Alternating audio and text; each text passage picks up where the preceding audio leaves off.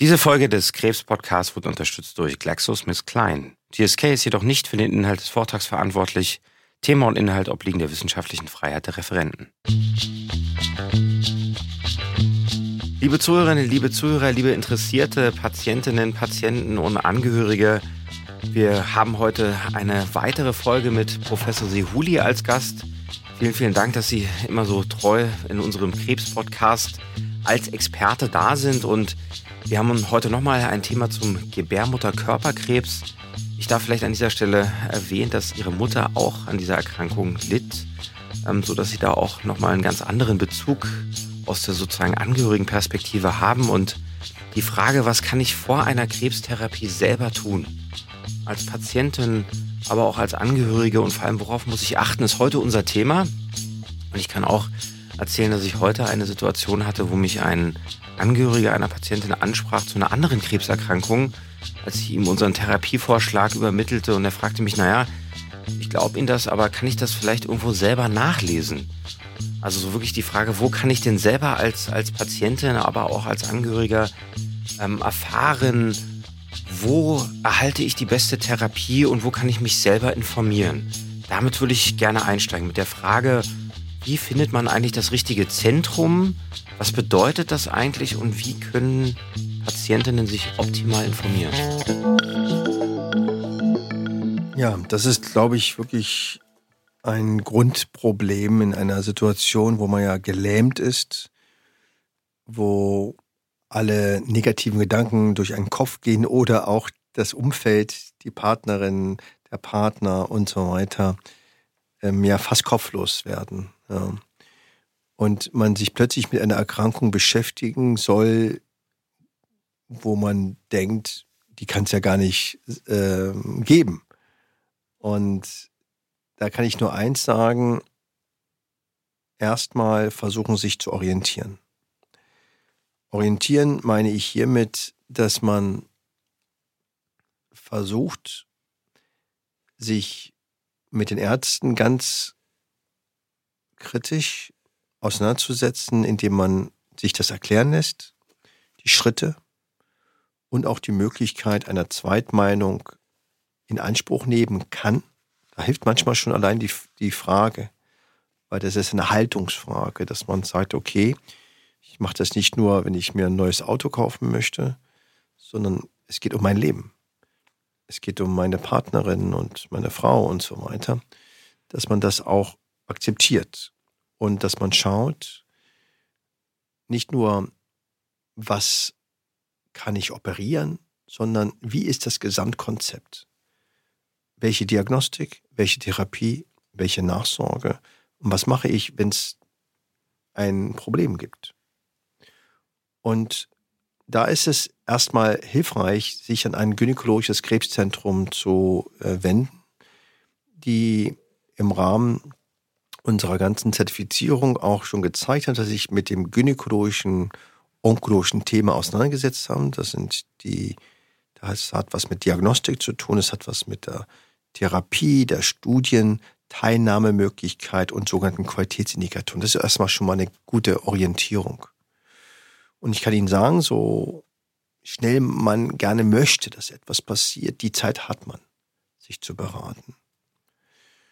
Die Möglichkeiten der Materialien sind leider bei Gebärmutterkörperkrebs sehr limitiert und wir sind gerade dabei, äh, über die Deutsche Stiftung Eierstoffkrebs die erste Broschüre zu äh, erstellen und wir haben ja auch vor kurzem die zweite Stimme für Frauen mit Gebärmutterkörperkrebs veröffentlicht. Das ist, denke ich, die erste Zeitschrift weltweit sogar zu diesem Thema, weil das eben lange nicht im Fokus der Gesellschaft war.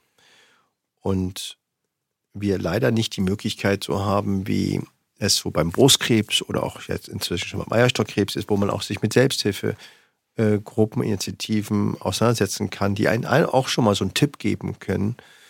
Aber ich denke, dass mit dem Gynäkologischen Krebszentrum und dass man eben diese Fragen ähm, der Therapieoptionen sehr früh fragt. Und da ist ein guter Hinweis, dass eben Zentren, die an klinischen Studien teilnehmen, eigentlich immer die besseren sind, weil das eine Haltung ist und weil die ja auch kontrolliert werden. Und zwar sowohl behördlich als auch von den verschiedensten Institutionen. Das heißt, da muss schon eine gute Struktur sein. Und deswegen ist das so wichtig, dass sie sich wirklich informieren. Und da bin ich auch sehr glücklich, dass wir das erste äh, Gebärmutter Körperkrebszentrum Deutschland ähm, jetzt auch aktuell sind. Aber viele andere Zentren ähm, haben da auch sehr, sehr viel Erfahrung und arbeiten wunderbar auch in den anderen Disziplinen sehr eng zusammen. Sie haben einen ganz wichtigen Punkt angesprochen. Es ist eben nicht häufig nur das Zentrum als solches, sondern auch die Infrastruktur, die so ein bisschen dahinter steckt. Studien ist da ein wichtiges Thema. Alle Ärztinnen und Ärzte wissen eigentlich, dass wenn man ja solche Studien in einer gewissen Qualität und Anzahl durchgeführt hat und durchführt, dass da einfach ein bisschen mehr dann auch dahinter steckt. Wie kann ich denn als Patientin so etwas finden? So ein Zentrum, was zum Beispiel auch solche Studien anbietet? Auch das ist leider eine Dschungeljagd, ähm, aber wir haben versucht, über das Studienportal äh, Deutsche Stiftung Eierstockkrebs, ähm, also bei Gebärmutterkörperkrebs, eine Übersicht zu machen ähm, der Studien, die sowohl von den Fachgesellschaften, der Arbeitsgemeinschaft Gynäkologische Onkologie, Abkürzung AGO, und der Nordostdeutschen Gesellschaft für Gynäkologische Onkologie, NOGO, äh, angeboten werden und auch, wo wir Umfragen haben zur Lebensqualität, zur Patientenerwartung, da ist das eine sehr, sehr gute Adresse, äh, sich da zu informieren. Und sonst auch die Zentren direkt fragen. Viele von den ähm, gynäkologischen Krebszentren haben auch ihren Webseiten auch die Studie hinterlegt. Und da muss man immer nur schauen, ähm, ob die alle noch aktuell sind und ob die Studie noch offen ist. Nochmal zusammenfassend, die, die Seite heißt Studienportal-Gynäkologie. Das ist also fast mehrere Krebserkrankungen. Das, diese Information gibt es natürlich dann auch noch in unseren Shownotes, aber hier nochmal zusammengefasst. Jetzt ist unser Thema, wie gesagt, was kann ich selber tun? Wir haben viel über Therapien gesprochen. Es gibt eine ganze Reihe von therapeutischen Optionen, Operation, Bestrahlung, Immuntherapie. Sie haben es angesprochen. Was kann ich, wie gesagt, jetzt selber als Patientin tun, wenn ich ganz allgemein vor so einer äh, Therapie stehe? Sei es jetzt, wenn der Krebs als erstes diagnostiziert wird oder auch wenn er wiederkommt? Also der erste Schritt wäre eben diese Information und dass man eben versucht, alle Befunde, die für eine Therapieentscheidung hilfreich sind, zu sammeln. Und da geht es zu einem über die Operationsberichte, die Gewebeanalysen und hier insbesondere auch die sogenannte molekulare Charakterisierung. Da geht es also nicht nur um das Bild durch das Mikroskop, sondern da guckt man in die Erbinformation, da guckt man nach, ob der Tumor zum Beispiel vererbt sein kann oder in sich sogenannte Instabilitäten in der ähm, DNA-Reparatur äh, hat und ob der Tumor hormonsensibel ist. Also man braucht das pathologische Gewebegutachten inklusive der molekularen Charakterisierung und der sogenannten Immunhistochemie. Das sind leider die Fachbegriffe, ähm, die sich nicht so leicht übersetzen lassen können. Was auch nochmal ganz wichtig ist, dass man schaut, welche anderen Krankheiten habe ich, die mich belasten. Das kann die Zuckererkrankung sein, das kann die Herzerkrankung sein, das kann der Bluthochdruck sein. Und dass man dort erstmal alle Medikamente, die ich einnehme, mitbringe offiziell und inoffiziell und auch schaue, ob ich irgendwelche medizinische Befunde meiner letzten Arztbesuche bezüglich dieser anderen Krankheiten irgendwie habe. Weil es geht ja um die ganzheitliche Betrachtung.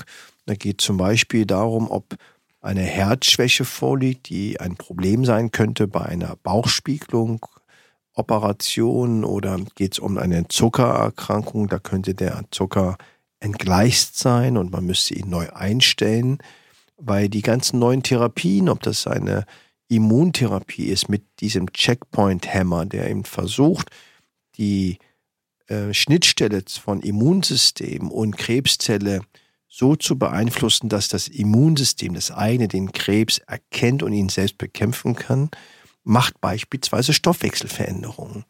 zum Beispiel eben eine Zuckererkrankung oder ähm, kann Bluthochdruckveränderung verursachen.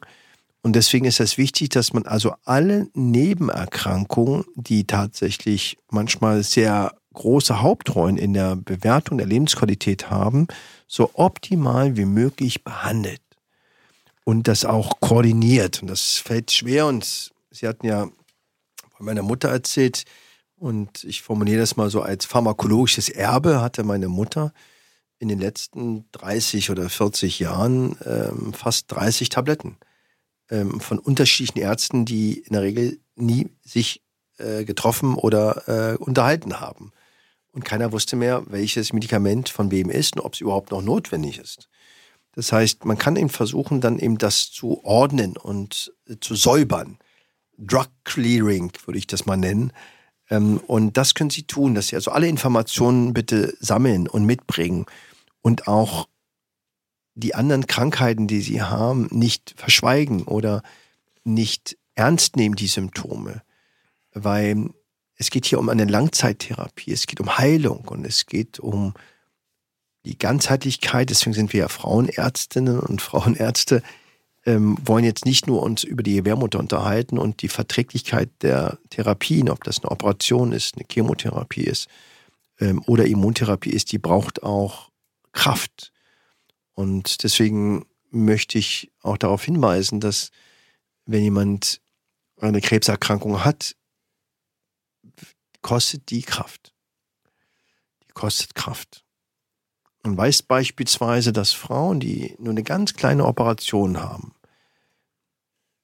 bis zu vier Wochen danach fast 70 Prozent der Frauen noch etwas weniger Kraft haben als vorher, und zwar etwa 15 Prozent ihre Muskelkraft verloren haben. Und deswegen empfehlen wir vor jeglicher Behandlung dass man sich darauf einstellt, psychologisch, durch Information und Aufklärung, aber auch körperlich sich darauf vorbereitet, wie zu einem Wettkampf. Und über Kraftübung. Und da ist ganz wichtig die Lungenatmung, aber auch die Beinatmung.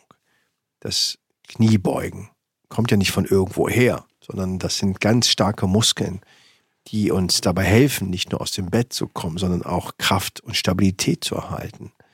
Und dass man eben die Zwischenmuskeln trainiert, weil wir alle Flachatmer sind und wenn man übergewichtig ist oder operiert worden ist, hat man höhere Risiken für Thrombosen und Lungenembolien und deswegen ist es wichtig, die Beweglichkeit und die Kompensation, also dass man das übersteht alles, ähm, sehr frühzeitig trainiert. Das nennt man mit Prä-Rehabilitation.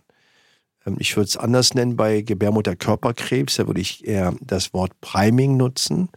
Priming kommt eigentlich aus der Geburtsmedizin, wo wir etwas vorbereiten. In dem Fall wäre es die Gebärmutterhalsregion für eine Geburt beispielsweise oder einen Eingriff an der Gebärmutter, um die Gebärmutterhalsregion etwas weicher zu machen. Aber Priming meine ich, dass man eben die Nebenerkrankung so optimal wie gut äh, behandelt, den Bluthochdruck endlich mal richtig einstellt, zum Beispiel den Zucker besser einstellt und dass man den Kraft, äh, das Krafttraining eben ähm, startet. Das muss immer nicht, wie gesagt, gleich Gewichtheben sein. Das kann auch mal eine kleine Wasserflasche sein oder ein Band, ähm, wo man die Körperkraft nutzt und dass man eben sich mit der Erkrankung beschäftigt und die Zeit hat man und das empfehle ich gerade dann, wenn es um Immuntherapien geht, ähm, damit wir eben diese Langzeittherapien auch wirklich lange machen können ähm, und wir nicht wegen Nebenwirkungen die Therapie abbrechen müssen. Ganz genau, das finde ich auch wirklich einen wichtigen Unterschied. Deswegen finde ich Priming ein gutes Wort, weil wir im Gegensatz zum Ovarialkarzinom doch Patientinnen haben, die wir nicht so ausgedehnt, sag ich mal, operieren müssen. Und hier die Herausforderungen einfach andere sind, eben durch die bekannten Risikofaktoren, wie den Diabetes, wie den Bluthochdruck und auch die Adipositas, sodass wir hier eigentlich versuchen, ähm, ein optimales ja, Setting zu schaffen. Und da können Sie als Patientin sehr, sehr viel ähm, zu beitragen, weil ein Besuch beim Hausarzt und zu schauen, ob der Blutdruck wirklich gut eingestellt ist, ist eigentlich eine einfache Sache. Und die anderen Dinge, die Sie angesprochen haben, auch. Zuletzt haben Sie auch von Nebenwirkungen der Therapie gesprochen. Und ich glaube, das ist ein ganz wichtiger Punkt, gerade bei Krebserkrankungen mit einer guten Prognose, wo wir von Heilung sprechen Da möchten wir natürlich, dass unsere Therapien zwar die Krebserkrankung so effektiv wie möglich behandeln, aber eben auch so wenig wie möglich Langzeitfolgen mit sich bringen. Was können Sie hier unseren Patientinnen und Patienten mit auf den Weg geben, was an Langzeitfolgen übrig bleiben kann und was man auch hier tun kann als Patientin?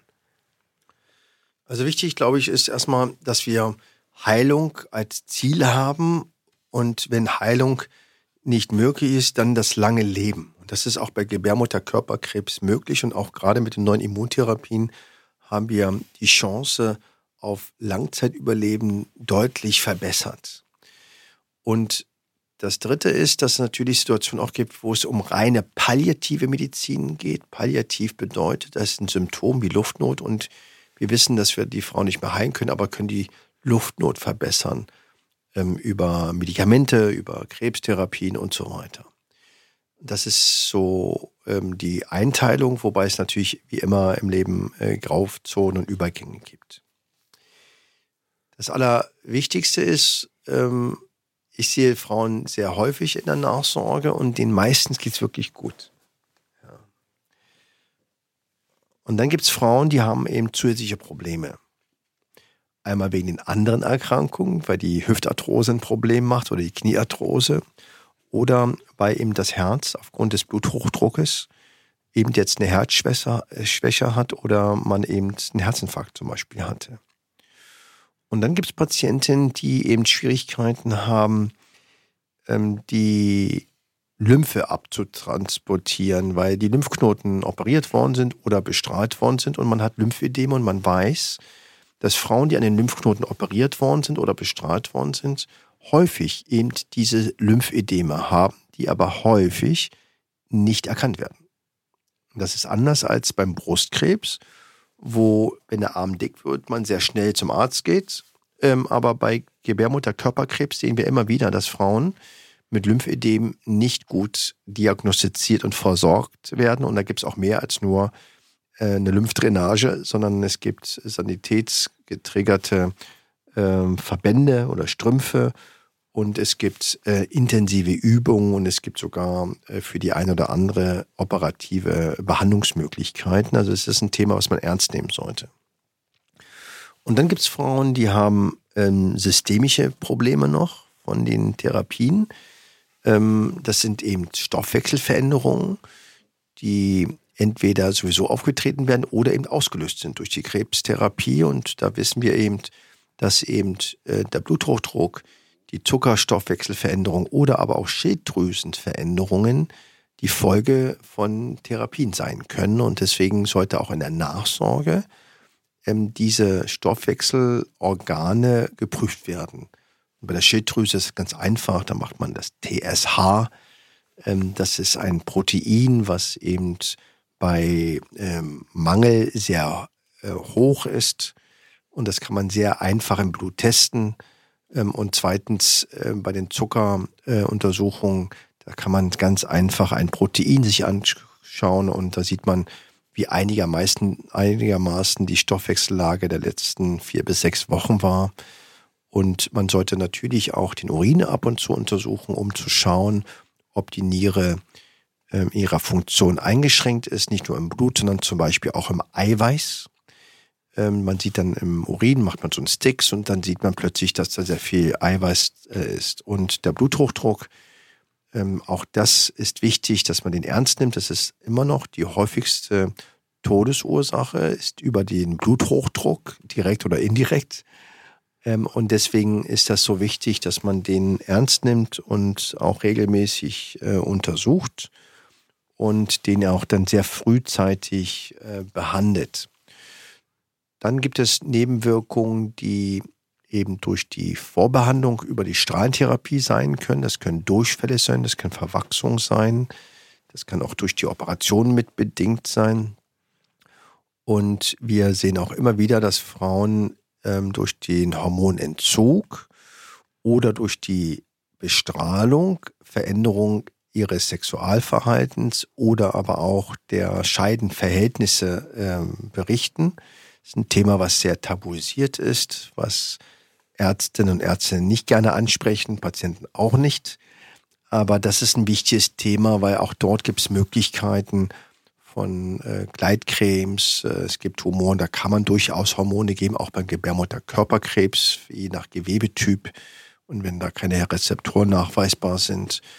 Und es gibt auch manchmal andere Gründe äh, der Beschwerdesymptomatik, Narben, Verklebung, die man dann teilweise auch operativ ähm, oder manuell lösen kann. Also das sind so Themen, die häufig Frauen berichten. Und dann gibt es Frauen, die auch äh, vor allem Chemobrain äh, sprechen, also dass sie sagen, dass ihr Kurzzeitgedächtnis durch die Chemotherapie verändert ist. Und da gibt es auch mehr und mehr auch belastbare Untersuchungen, die auch zeigen, dass gerade dann, wenn zum Beispiel Eibenmedikamente eingesetzt worden sind, dieses Kurzzeitgedächtnis beeinflusst wird und das Chemobrain wirklich nicht Einbildung ist, sondern durchaus Thema sein können. Also es gibt eine Vielzahl von äh, Nebenwirkungen und es gibt auch ganz selten, aber es gibt es, dass eben durch die Krebstherapie, wie beispielsweise die Chemotherapie oder die Bestrahlung, eine andere Krebserkrankung ausgelöst wird, ein Zweitmalignom. Und deswegen ist das so wichtig, dass wir da auch die Frauen intensiv vorsorgen, Stichwort Darmkrebs und Brustkrebsvorsorge, aber auch gerade dann, wenn die Frau bestrahlt worden ist. Und das kann dann teilweise 15, 20 Jahre später erst äh, passieren. Und deswegen sind die Nebenwirkungen und Komplikationen ernst zu nehmen. Und ich würde Sie bitten, dass auch wenn Sie Nebenwirkungen oder Nachwirkungen erleben, die Sie nicht einordnen können oder die Sie auch vielleicht gar nicht mit der Krebstherapie überhaupt in Zusammenhang bringen, durchaus bitte nennen und benennen und den Arzt und die Ärztinnen auch darum bitten, wenn sie eine Nebenwirkung haben, wie die Taubheit, die Puneuropathie durch die Eibentherapie, durch die Chemotherapie, auch fragen, ob es nach drei Jahren endlich mal weggeht. Und dann kann ich jetzt schon sagen, wahrscheinlich nicht. Weil innerhalb der ersten zwei Jahre geht die Puneuropathie häufig weg. Aber wenn sie nach zwei Jahren immer noch da ist, bleibt es meistens.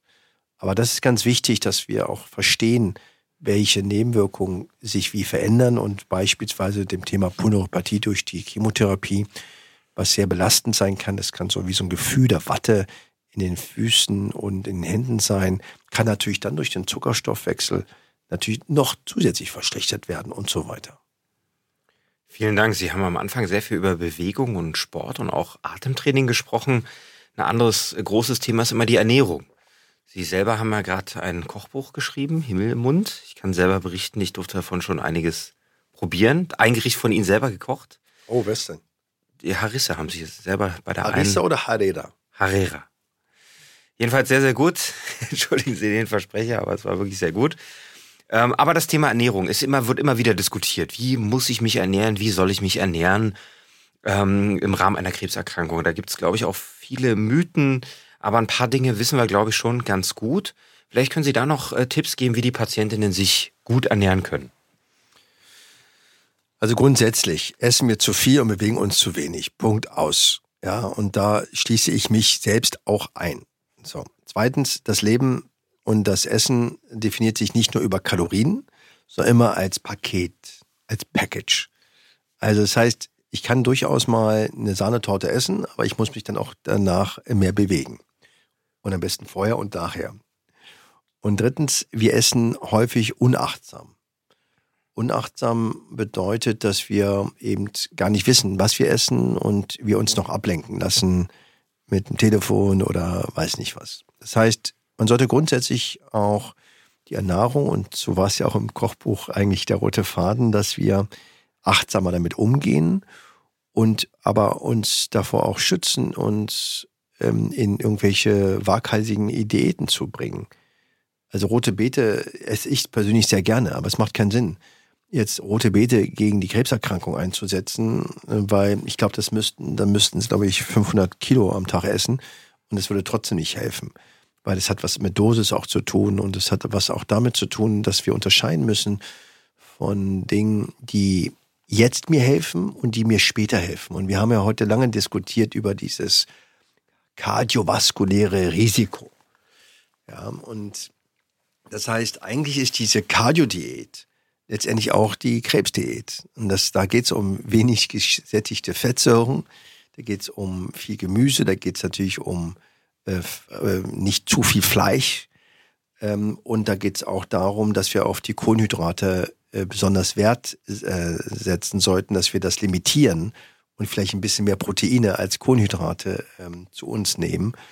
Aber ich denke, der erste Schritt ist, dass wir eine Regelmäßigkeit in die Ernährung hineinbekommen, dass wir ähm, uns auch überlegen, äh, was wir kaufen, was wir essen und vielleicht auch unser Essverhalten so verändern, dass wir mehr kauen, dass wir mehr trinken und dass wir mehr sozial miteinander äh, dinieren. Und natürlich, wenn ich einen Diabetes habe, habe ich eine andere Essempfehlung, aber da ist man auch schon moderner und flexibler geworden als vor 50 Jahren, aber als wenn ich keinen Diabetes habe.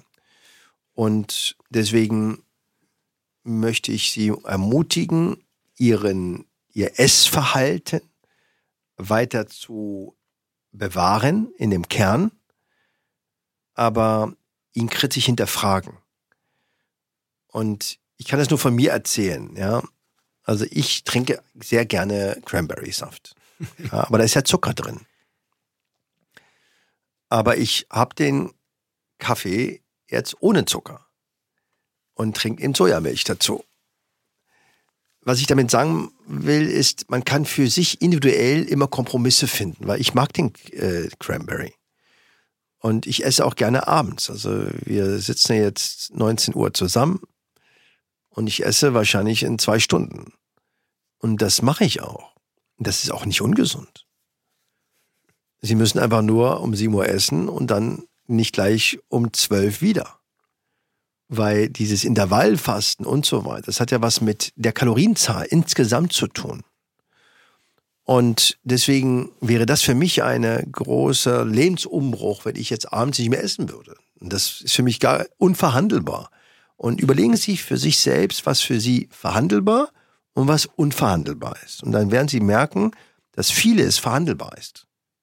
Und das ist natürlich die Coca-Cola, ähm, das ist auch äh, vielleicht ähm, die Süßigkeit nach der Süßigkeit und so weiter. Aber wie gesagt, wenn Sie das äh, möchten und dass Ihre Lebensqualität, und so ist ja auch die Lebensqualität definiert über körperliches, psychologisches und soziales Wohlbefinden unterstützt, dann müssen Sie eben in der anderen Dimension mehr tun. Das heißt, dann muss ich eben die vier Etagen nochmal laufen und dann äh, kann ich mir mein Nougat-Pralinchen ähm, vielleicht gönnen. Aber grundsätzlich geht es nicht um den einzelnen Tag, sondern um eine Grundeinstellung. Und wie gesagt, versuchen Sie auch anders zu denken. Ähm, das sage ich vielen Patienten. Also nicht, was tue ich für den Krebs oder gegen den Krebs, sondern was tue ich, um die gesunden Zellen zu stärken. Die gesunden Zellen zu stärken. Wir sind ja operiert oder haben eine Krebstherapie. Das heißt, da ist ja schon eine Behandlung für den Krebs. Aber was wir leider machen durch die Krebstherapie, wir belasten die gesunden Zellen und die müssen wir füttern. Und dann überlegen Sie mal, was ein Herz so sich wünscht. Oder die Niere. Oder mein Oberschenkel. Was braucht ihr für Nahrung? Und dann ist das relativ klar, äh, dass man da nochmal Dinge hinterfragt und dann wird die Liste klar. Das ist so meine persönliche Philosophie und fragen Sie durchaus auch Expertinnen und Experten. Das sind nicht häufig Ärztinnen und Ärzte. Ja, vielen Dank, Professor Sihuli, wieder für das angenehme Gespräch und dann hoffe ich, dass Sie heute Abend eine nicht verhandelbare gute Mahlzeit ähm, bekommen werden. Vielen Dank. Okay, Ihnen.